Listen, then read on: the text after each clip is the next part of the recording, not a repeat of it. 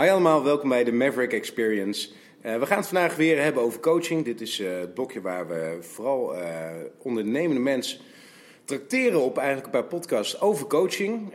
Daarvoor zitten we met Sanja. Mijn naam is Pieter Bilsink, ik ben de eigenaar van Maverick Training, trainer en coach. En daarom verzamel ik heel veel leuke mensen omheen. En zoals ik net zei, Sanja is weer te gast en vandaag gaan we het hebben over coaching, maar ook over autoregulatie in training en de belastbaarheid erbij. Maar Sanja, kun je even uitleggen wat autoregulatie is ten eerste? Ik denk in de breedste zin van het woord betekent dat eigenlijk gewoon je training aanpassen op je belastbaarheid van dat moment. Positief en negatief. Oké, kun je daar een voorbeeld van geven? Ja, bijvoorbeeld, ik roep maar wat, je squat normaal gesproken 80 kilo voor 5 herhalingen. Nou, dat gaat allemaal goed. Je hebt een nacht extreem kut geslapen en dan ga je dat ineens niet redden. Dan betekent het niet dat je, zoals veel mensen zeggen, oh ik ben zwakker geworden of ik ben mijn kracht kwijt. Nee, het betekent gewoon dat je kut geslapen hebt en wellicht veel stress hebt. Ja, want veel mensen die raken daar een beetje van slag van, oh nee, shit, het gaat niet goed. Ja, ik ben minder sterk geworden. Ja. Of het betekent gewoon als je slecht geslapen hebt, dan zul je een dag hebben waarop je misschien iets minder aan kan. En dan moet je daarin gaan schalen. Hetzelfde geldt voor positief. Als jij vorige week 80 kilo voor een 5 gesquat hebt en je later nu in je warming-up en je denkt, nou, dat voelt echt als een veertje, dan gooi je er wat bij. Ja. Dan gaan we kijken waar je eindigt. Ja, over bijgooien gesproken. Wat is deze overgang? Een mooi bruggetje. Ja, dat is een heel mooi bruggetje. Ja, het blijft toch een beetje dat ik blijkbaar iets over mezelf heb afgeroepen. Groot slokje genoeg? Jawel, hè? Ja, dat is wel even een ruikertje meer dan een slokje. Juist. Nou, ik heb iets over mezelf afgeroepen en dat is dat ik dus blijkbaar iedereen moet trakteren op een drankje. De vorige keer bij Ween was het wijn. Bij jou is het whisky. En lekker chauvinistisch Nederlands whiskietje. Ja. Dus daar nippen we lekker aan. En we hebben het over coaching. Maar eerlijk gezegd, we hebben het nou echt de vorige podcast en nu ook. We zitten aan de whisky. We hebben het over een dingetje kebab. We hebben het over... wij zijn vorige keer lekker met z'n tweeën naar de MAC geweest. En ik moet altijd wel lachen. Want het voelt toch altijd wel een beetje alsof je als voorbeeldfunctie moet fungeren. En dat je toch een beetje... Ja, hoe moet je dat zeggen? Dat je je misbruikt voelt door de MAC. Ja, nou dat sowieso. Want, ik snap wel wat je bedoelt. Maar ik tackle dat altijd. Vroeger had ik dat wel heel erg. Dat ik dacht van, dan moet ik het. Ik moet in alles het goede voorbeeld geven. Dat moeten we ook. Tenminste, laat ik zo zeggen. De vind nog steeds dat je het goede voorbeeld moet geven. Maar niemand leeft als monnik. Ik ook niet. Nee. Niemand leeft als monnik. Dat is onzin. En dat is ook niet leefbaar. Behalve de monniken. Ja. Maar misschien dat die ook wel een lekker mekkie klappen op zijn tijd. Ja, nee, maar is dat ook een vorm van autoregulatie? Alleen daarin... Wat daar het gevaar van is... Kijk, ik weet van mezelf... in de winter neem ik het nooit zo nauw met mijn voeding. Dan eet ik gewoon op gevoel en ik eet wat ik lekker vind. Pepernoten. Pepernoten sowieso. Chocoladepepernoten ook. Bakkerspepernoten. Alles met pepernoten. Ja. Nog een keer zeggen pepernoten. Ja, dus dan ben ik niet zo heel strikt. En dat betekent niet dat ik me volgooi met rotzooi. Dat betekent gewoon nog steeds dat ik mijn groente eet. Dat betekent nog steeds dat ik mijn fruit eet. Dat ik mijn eiwitten eet. Alleen ik neem dan misschien iets vaker een handje pepernoten. Of ik rijd naar de MAC, omdat ik daar zin in heb. En waarom doe je dat dan in de winter wel en in de zomer niet? Dat heeft er meer mee te maken dat ik in de winter over het algemeen geen bikini draag. En dat is heel... Nee, dat is... Ik ga heel goed op seizoenstraining. Dus wat ik meestal in de winter doe is... Dan ga ik echt volledig volle bak op mijn krachttraining zitten. Echt bouwen aan die krachtmotor, zeg maar. En daarvoor is het gewoon heel erg fijn als je iets meer voedingsstoffen tot je neemt. Zodat je en kan groeien, zowel in fysiek als in kracht. En daarvoor heb je gewoon wat meer voeding nodig. En ik voel me daar gewoon prettig bij. In de winter heb ik gewoon geen zin om daar heel erg strikt op te zitten. Maar, en dat is wel een hele grote maar... Ik vind het lastig, want meestal... De eerste week januari... En januari is restjesdag. Dus de eerste week januari... Dan gaat er bij mij meestal wel een knop om. Dat ik denk, oké, nou ben ik wel echt helemaal panklaar met al het gevreed. En dan gaat de knop ook om. Ja. En dan kan ik, weet ik van mezelf, ik kan heel strikt zijn. Ik kan op mijn voeding zitten. En ik kan gewoon weer toewerken naar het lichaam wat ik graag heb. Gedurende de zomer, voorjaar, zomermaanden. Maar is het dan ook niet zo dat omdat je dan heel strikt bent, zeg maar, dat je het dus ook een beetje nodig hebt om dan weer een beetje in de winter los te gaan? Absoluut, absoluut. Ja, zeker.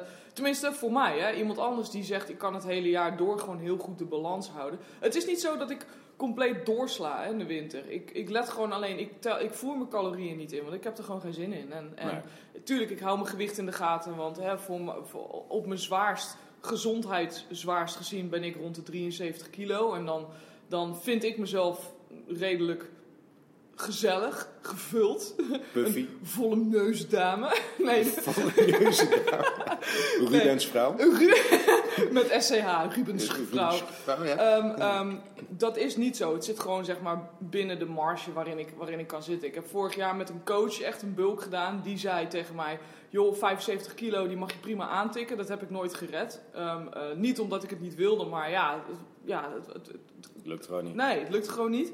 Nee. Dus die marge is er wel. En ik ben niet zo iemand die dan zegt, oh ja, ik heb in een bulk gezeten, ik ben 20 kilo aangekomen. Dat is niet het geval. Daarentegen, anderhalf jaar, niet afgelopen zomer, maar die zomer daarvoor was ik echt op mijn leanst wat ik geweest ben. En toen woog ik 65 kilo.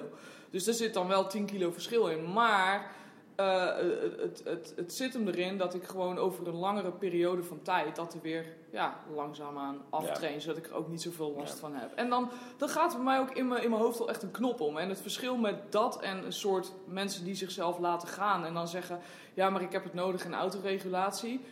Om even zo daaronder te schuiven. Dat is nee, je laat jezelf gewoon compleet gaan. En je praat jezelf aan dat je dat nu nodig hebt. Ja, en dat oké is. Ja. Ja, precies. Weet je, ik eet het omdat ik het lekker vind. En ik kan er een heel spannend atletisch verhaal aan koppelen. Van maar snelle koolhydraten zijn goed voor je prestatie. Nee, ik heb er gewoon zin in. En weet je, we zijn allemaal mensen. Iedereen houdt misschien van een wijntje, van weet ik veel wat, spareribs, whatever. Je vindt allemaal dingen lekker. En dat moet gewoon kunnen, want het moet bovenal gewoon leefbaar zijn. Dat betekent ook niet dat op het moment dat ik bijvoorbeeld wel weer heel erg op mijn eten ga letten, dat ik geen spareribs meer eet. Nee, maar dan voeg ik ze gewoon netjes in. En dan, weet je, dus dan, het is meer gewoon dat ik het meer monitor dan anders. En dus eigenlijk heb je voor jezelf wel een soort van autoregulatie. Ja. In ieder geval voor het pepernotenseizoen. Ja. En de restjesdag. Maar hoe pas je dat dan toe in training? In training, als mensen trainen die bij ons in de gym de groepslessen doen of die ik PT geef, dan allereerst vraag ik gewoon van, en zeker met PT, want dan ben je 1-op-1. Als iemand binnenkomt, hoe voel je je? Heb je goed geslapen? Hoe voel je je vandaag? Het kan best zijn dat iemand een drukke werkdag achter de rug heeft, mentaal zwaar, maar voelt zich lichamelijk goed. Nou, top. Op het moment dat mijn PT-klant binnenkomt en zegt, joh, ik heb super kut geslapen, ik heb heel veel stress en ik ben vandaag ook vergeten te eten. Want door mijn hoeveelheid stress, dan weet ik, dan moet ik de training gaan aanpassen. Want dan gaan we, als er een zware sessie op het programma stond, dan gaat hem of haar dat op dat moment niet helpen. Nee. Dus dan moeten we daar heel erg in gaan schalen. En dat kan bijvoorbeeld ook zijn in groepslessen, dan ligt er een stukje eigen verantwoording meer bij de leden. Dus dan zeg ik ook heel vaak van, joh, als je een vraag hebt, kom naar mij toe. Want in een groepsles, de drukste groepsles bij ons bestaat uit 12 man. Ik kan moeilijk bij elke 12 gaan vragen, joh, hoe voel je? En weet je, dus dan zeg ik altijd van, kijk even hoe je je voelt vandaag. Gaat het goed? Voel even aan in je warming-up wat er gebeurt met je lichaam. Voel je je goed? Nou, good for you. Voel je je supergoed? Maak er gebruik van. Heb je het gevoel van, ik zit gewoon niet lekker in mijn vel, het lukt niet, kom gewoon even naar me toe en dan hebben we het er even over en kijken wat we kunnen doen. Dan kan ik jou adviseren in rep range of aantal kilo's wat ik voor vandaag zou pakken om wel een trainingsprikkel te geven, maar we willen je niet over de zeik halen. Nee, want je hebt bijvoorbeeld de programmering gedaan voor ons groepstrainingsprogramma, voor Disruptive. Ja. En ik word daar hartstikke blij van, met name ook gewoon alle kennis die je erin hebt gestopt. Maar een van de dingen die de members, onze deelnemers, wel moeilijk vinden, en dat vind ik wel heel mooi hoe je dit hebt opgebouwd, is hoe je die autoregulatie toepast in een krachtcyclus. Ja. Dus als voorbeeld, mensen moeten een back squat doen, dus gewoon halter in de nek en squatten. Maar dat staat 3 tot 4 of zelfs soms 5 sets. Ja. Wanneer doe je de 3 en wanneer bepaal je dat je 5 doet? Hoe coach je erop? Ja, precies. Dat heeft ook inderdaad weer te maken met hoe ervaren is iemand, hoeveel kennis heeft hij van zijn lichaam. Over het algemeen mensen die redelijk nieuw zijn, die zullen al snel een set als zwaar ervaren en denken dat ze niet meer kunnen, terwijl ze eigenlijk wel meer zouden kunnen. Een heel mooi voorbeeld daarvan vind ik altijd veel vrouwen, als je dan zegt, we gaan een goblet squat doen met een kettlebell bijvoorbeeld, die pakken dan een kettlebell van 6 kilo, terwijl ik denk, ja, je boodschappentassen wegen zwaarder, weet je, of je kind die je oppakt van de vloer weegt zwaarder dan die 6 kilo. Dus mensen, je hebt aan de ene kant mensen die zichzelf heel erg onderschatten, en dat je zegt, dan heb jij denk ik gewoon als coach de taak om te zeggen, joh, ik zie dat je goed beweegt, ik zie dat je netjes beweegt, ik denk dat je meer gewicht aan kan. En dan, ik roep me, dan geven ze een kettlebell van 12 kilo en dan, zwaar, zwaar. Ja, maar ik weet zeker dat je het kan. En dan gaan ze bijvoorbeeld ook weer 10 herhalingen doen en dan hebben ze 6 kilo meer dan die 6 kilo. Maar dan komen ze erachter dat ze het eigenlijk prima kunnen. Dus ze leren met elke sessie ietsjes beter hun lichaam kennen. En hoe beter jij je lichaam leert kennen, hoe makkelijker het ook is om die autoregulatie toe te passen. En vaak gaat het over... Ik denk 75% van de tijd gaat het mis bij het feit dat mensen te licht trainen. Dat ze het als zwaar ervaren, mentaal gezien, maar lichamelijk gewoon nog veel meer aankunnen. En maar stoppen, maar het voelde heel zwaar. Ja, mentaal of fysiek. Ja, want je hebt in dit programma heb je bijvoorbeeld 3 tot 5 sets dan ingericht. Ja. Stel ik zit in mijn derde set. Ja. Ik zit in mijn derde set en ik pak 80 kilo... squat en ik maak 11 herhalingen. Ja. Wanneer bepaal je dan of ik een vierde set doe of niet? Ja, daarin werken we dus bijvoorbeeld met rep ranges. Dus om even in deze... Stel, ik heb rep range 8 tot 12 of 10 tot 12 in ieder geval, om en nabij zoiets. Laten we het even concreet maken. Laat ik zeggen, ik heb 8 tot 12 herhalingen. Ja. Dat betekent dat je... 8 herhalingen kunt doen die waarschijnlijk relatief wat zwaarder zijn voor jou. Of 12 herhalingen die iets lichter zijn, maar dan vul je hem dus aan met meer herhalingen. Stel nou je zit in je derde set en je hebt 10 herhalingen. Dan zit je nog steeds in het midden van die rep range. Dus je zit precies in het midden. Dan zou ik zeggen, pak nog een set. Zeker als je je goed voelt, neem je rust en pak nog een set. Heb je die vierde set bijvoorbeeld krap 8, dan zou ik zeggen oké, prikkel bereikt. Misschien, dat is ook weer een beetje afhankelijk van hoe ervaren is iemand. Ja. Als iemand kan inschatten, ik had er net 8, maar ik denk dat me dat de volgende set alsnog wel gaat lukken. Dan kan je zeggen, we doen er een 5e achteraan. Maar als je ziet aan iemand die wat onervarener is, van die is echt gaar, dan houden we het hierbij. Want je wilt aan alle tijden mensen heel houden. Niemand wil met een blessure de deur uit. Maar daarin is het heel erg als coach zijnde inspelen op, wat zie je, hoe ziet de techniek eruit? Wat is de mimiek van iemand? Heel vaak mensen, het is echt super zwaar. Terwijl op hun gezicht gebeurt er helemaal niks. Denk ik, als het echt zwaar is, dan mimiek zegt ook een hele hoop. Ja, ik ken jouw foto. Ja, ik ben zelf heel goed in mijn mimiek op foto's. Ja, dat je echt, alsof je alles eruit perst, zeg maar. Ja, dus dat is echt heel erg veel. En inderdaad, wat je ziet technisch en wat de progressie van de persoon jou vertelt. Dus ik vind het heel belangrijk dat mensen hun progressie bijhouden over meerdere weken. Hun sessies, de squat sessie op maandag, roep maar wat. Dit zijn het aantal herhalingen en de sets met het aantal kilo wat ik voorheen heb gedaan. En nu zit ik hier en hier en hier op. Dan kan ik kijken, ligt dat in lijn met wat je hebt gedaan? Ja, top. Dan heb je gewoon nu je prikkel bereikt en dan is het goed. Ja.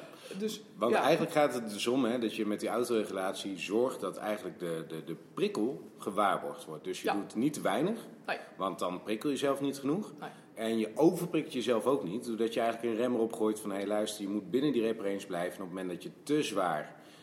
traint, dan kun je de sets of de herhalingen niet meer maken. Ja. En dan overprikkel je jezelf. Ja. Dus het is eigenlijk een soort zelfbescherming dat je wel hard genoeg traint, maar tegelijkertijd jezelf niet overtraint of underrecovert. Ja, zeker. Ja. Ja. En ik vind het fijn aan dat systeem ook dat je bijvoorbeeld altijd meerdere opties hebt voor progressie. Dus stel, laten we het even op die squat houden van 80 kilo.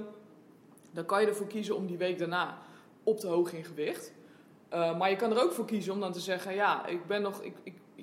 om wat voor reden dan ook, ik wil hem niet ophogen in gewicht. Maar dan ga ik met hetzelfde gewicht proberen wel om meer reps te maken dan dat ik vorige week heb gedaan. Ja. Dus als jij 10, 10, 8, 8 hebt, 4 sets, je herhalingsrange, dat je dan bijvoorbeeld die week erop zet, ik ga 12, 12, 11, 10. Dan heb je al meer herhalingen gedaan dan die week ervoor met hetzelfde gewicht. Dus het biedt meerdere opties tot progressie. En het kan heel fijn zijn dat als jij wel een scheiddag hebt, wat je eigenlijk niet wil doen is compenseren op gewicht. Dus stel, jij hebt 10 of je hebt je set met squats gedaan die week ervoor en je voelt je nu heel erg moe. Je denkt, ja, ik heb geen energie, noem maar op. Dan kan je er dus voor kiezen om bijvoorbeeld, al is het maar 81 kilo te doen, maar wel iets meer gewicht. Maar dan waar jij voorheen 10 herhalingen deed per set, of misschien 12, 12, 11, 10. Dat je dan nu zegt, oké, we gaan wel 1 kilo ophogen met gewicht, maar je gaat rond die 8, 9 zitten. Dus we houden meer reps in de tank over, omdat we jou niet compleet willen trainen nu. Ja, maar dat, nogmaals, dat hangt allemaal samen met hoe is de persoon zelf, hoe voelt hij zich, hoe ziet het eruit, wat gebeurt er. Dus het is ten alle tijden op dat moment zelf heel erg anticiperen. Ja, maar dat is dus wel als coach belangrijk. Dus dat je die prikkel gewaar wordt. Want wat ik vaak zie bij andere trainers, en laten we niet beginnen over de Instagram trainers, want dat is denk ik een podcast op zich. Hoe die, misschien moeten we dat eens een keer doen. Gewoon even kijken hoe de Instagram trainers het doen en daar eens een keer een podcast over doen. Maar wat ik daar vaak mis is dat het of gaat om mensen die hartstikke dood op de grond liggen. Ja. En eerlijk gezegd, ik vind het ook soms lekker om zo'n poosje te doen. Bij mij komen ze heel vaak langs. Dat mensen kapot liggen op de grond. Maar dat er eigenlijk geen gedachte achter zit hoe je daar komt. Ja. En het tweede is dat het een doel op zich is. Om mensen echt gewoon helemaal naar de vaantjes te laten gaan. Helemaal gort. Ja. Terwijl het gaat om welke prikkel dien je toe. En wat is het effect van die prikkel. Ja. En ook hoe dien je die prikkel toe. Dus autoregulatie is eigenlijk dus een waarborging dat je de juiste prikkel geeft. En eigenlijk voor deelnemers een heel makkelijk kader om te zeggen van hier binnen moet je blijven. Dit zijn de variabelen, dus inderdaad meer sets of minder herhaling of meer gewicht. Om te zorgen dat je ten alle tijde een prikkel hebt die past bij wat je doet in je programmering. Ja, absoluut. En nogmaals, zeker in PT kun je dat natuurlijk veel beter waarborgen, want dan adviseer jij. In groepstraining ligt er veel verantwoording bij de mensen. Sommigen die zijn er heel serieus mee bezig en anderen denken, progressie opschrijven, het zal allemaal wel. Prima, dat is de keuze van die persoon zelf. Maar het gaat je wel gewoon echt heel erg helpen. En zeker wat betreft die mensen moe maken. Er is niets zo makkelijk als iemand moe maken. Ja. Dat is het makkelijkste wat er is. Want dan kan ik nu tegen jou zeggen, joh, pak maar een kettlebell van 12 kilo. Ga maar eindeloos rondjes rennen over het parkeerterrein. Ja. Ben je waarschijnlijk heel erg moe, maar wat bereik je ermee? Ja, je hebt een beetje rondgedribbeld met de kettlebell en that's it. Ja, dus het is veel mensen die vinden het fijn om aan het einde van de training echt moe te zijn, bek af te zijn. Eigenlijk, sommige jongens zelfs die in het hoekje van de bank liggen onder een dekentje met een kopje kamillethee, zeg maar. En het liefst nog even een ei over de bol willen van hun vrouw en het komt allemaal goed, schatje, willen horen. Maar vaak schiet je echt een beetje het doel voorbij, maar heb je wel eens mensen die dan, wat betreft die autoregulatie, dus in de training daar volledig scheid aan hebben en alleen maar denken, er moet meer gewicht op, het moet knallen. Nee, kost die vijfde set pakken, ook kunnen ze niet. Ja. Wat doe je eraan als coach? Over het algemeen kom ik dat niet heel vaak tegen. Wat ik zeg, de meeste mensen... Jij bent gewoon een bitch tijdens. Ja, inderdaad. Ik zeg gewoon, het ziet er niet uit wat je doet, haal gewicht eraf. Nee, ja. Nee, maar over het algemeen kom ik dat niet heel vaak tegen. En dat is omdat de eigenschap van mensen is om juist te ondertrainen. Maar het gebeurt wel eens hoor, dat mensen meer, omdat ze gewoon echt niet doorhebben dat ze bijvoorbeeld dat hun techniek niet op orde is. En dat is, wat zeg je? Crossfit. Ja, inderdaad.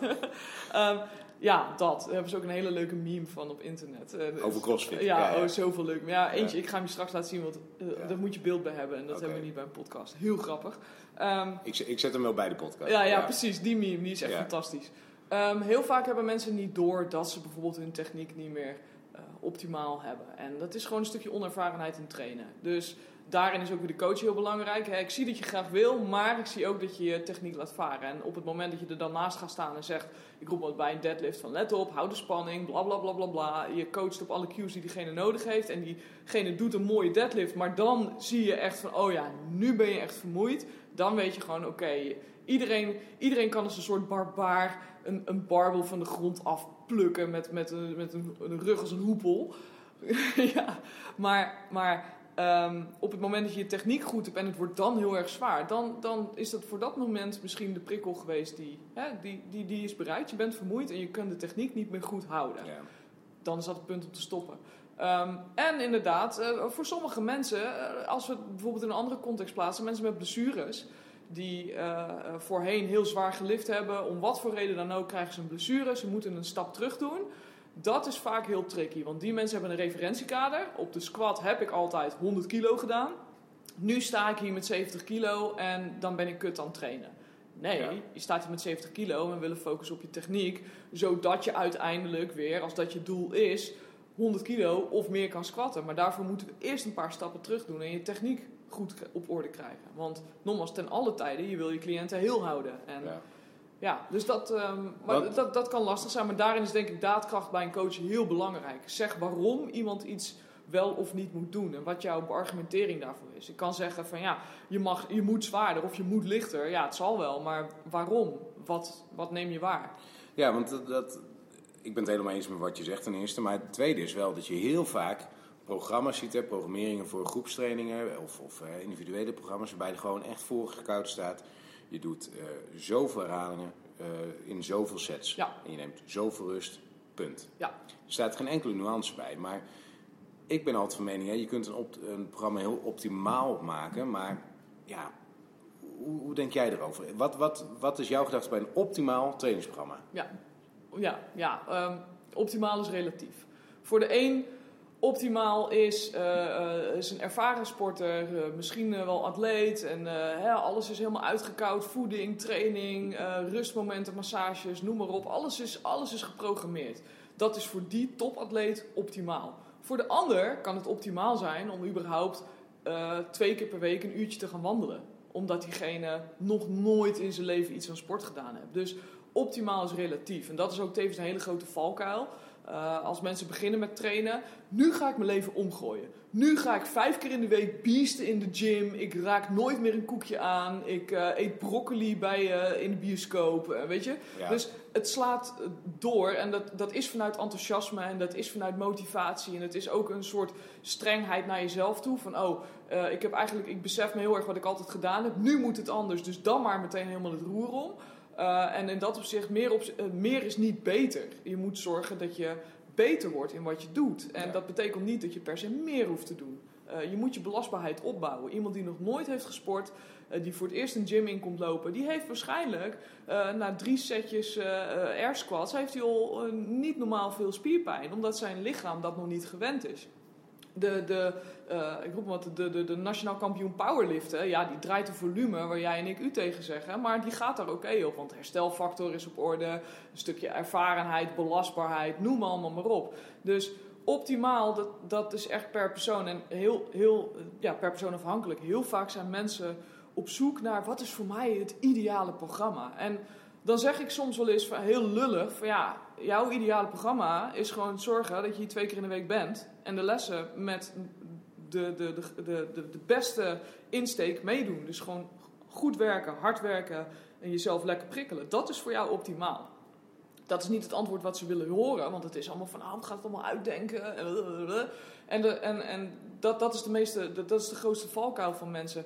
Je ziet wel eens van, oh ja, ik heb het loopschema en het krachttrainingsschema van Usain Bolt. Ja, dat is leuk, maar dat werkt voor Usain Bolt omdat hij die intensiteit kan leveren. Hij de kracht kan leveren die in dat programma benodigd is. Maar Gerda van de Oude Wetering uit Oude Pekela, die kan dat niet. Want dus kan er wel staan van, we gaan een poweroefening doen of we gaan sprinten of we moeten 5 keer in de week. Maar als het niet aan de intensiteit van het programma voldaan kan worden, dan heeft dat hele programma geen zin. Nee. Dus je moet eerst inderdaad, als we het dan weer hebben over GPP of gewoon überhaupt over de basis bouwen. Je moet eerst de basis gaan bouwen. En hoe breder jouw basis is, hoe hoger jouw piramide of flatgebouw of whatsoever kan zijn die je erop bouwt. Dat is denk ik vooral heel erg belangrijk. En wat vaak gebeurt inderdaad, wat je ook zei over die random programmeringen, dat je vaak bij een gym of een CrossFit of een online programmering, dat er dan bijvoorbeeld staat, om even een percentage te nemen, je doet 5 setjes van 4 herhalingen op 80% van je ene rem. Dan heb je ook nog een stukje even voor mensen die het niet weten wat 1RM is. 1RM is je one rep max. Dus het gewicht wat je maximaal 1 keer kunt squatten of kunt bankdrukken of dat. Ja, precies. Heel goed dat je dat even zegt. En dan heb je ook nog een verschil te maken in verschil met geslacht, spiervezeltype, bouw, noem maar op. Dus bijvoorbeeld, en fasering natuurlijk. Hè? Fasering. Ja. Maar stel nou, we zijn allebei exact hetzelfde getraind. Alleen jij bent een man en ik ben een vrouw. Voor alle luisteren, ik ben een vrouw. Dan kan het zo zijn dat het programma tegen jou zegt... Oké, we gaan 5 sets van 4 herhalingen of zoiets. Nou, hou het op 5 sets van 4 herhalingen. Of, laten we het even houden op een 4x4. 4 sets van 4 herhalingen op 80%. Voor jou kan dat misschien precies goed zijn. Voor mij, ik ben een vrouw, over het algemeen kunnen vrouwen meer volume draaien met een hogere intensiteit. En kunnen meer grinden. Echt. Ja, precies. Dus zou dat voor mij betekenen dat ik misschien op mijn 80% wel 7 of 8 herhalingen kan. Ja. Maar op het moment dat ik dan stop bij die 4, dan ben ik eigenlijk alsnog structureel aan het ondertrainen. En uiteindelijk, als je langer met zo'n programmering doorgaat, maar ja, geen enkele programmering blijft forever 4x4 op 80% draaien.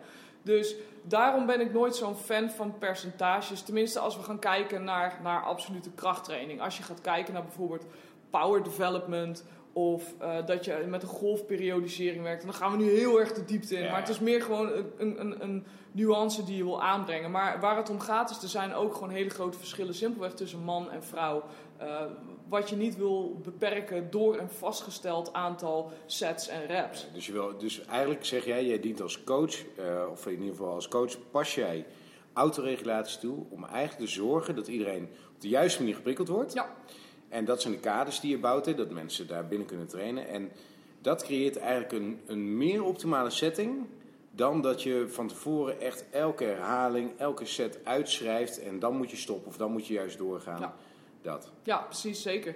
Plus, het is leuk als jij bijvoorbeeld een periode of een programmering 3 maanden vooruit schrijft... Hè, maar je weet nooit wat iemand nu heeft getild... Dus je moet altijd voortborduren op hetgeen. Wat heeft diegene als laatste gedaan? Even wel uitgaande van een lineaire progressie. Wat heeft hij gedaan? Wat kan hij volgende week doen? En dat is gewoon heel belangrijk. Hou het simpel. Hou het behapbaar voor mensen. Natuurlijk, als we gaan kijken naar sportspecifiek atleten, golfperiodisering. Je kan het echt zo complex mogelijk maken als dat je zelf wil. Ik heb op dit moment mensen bij mij in de gym staan... die zijn gewoon lekker aan het squatten, benchen, deadliften. Die draaien 4'tjes, 6'tjes, 3'tjes op bepaalde gewichten. Weet iemand hoeveel procent dat van zijn NRM is? Niemand weet het. Is het belangrijk? Absoluut niet. Nee, maar dit is dus ook waar we net voor de podcast even over hadden natuurlijk... dat voor sommige sporten en zeker voor sommige mensen... het totaal niet belangrijk is wat... je maximaal 1 keer kunt liften. Bijvoorbeeld voor een hardloper die een halve marathon loopt of een hele marathon... is het totaal onbelangrijk om te weten wat iemand 1 herhaling spat. Ja. Maximaal.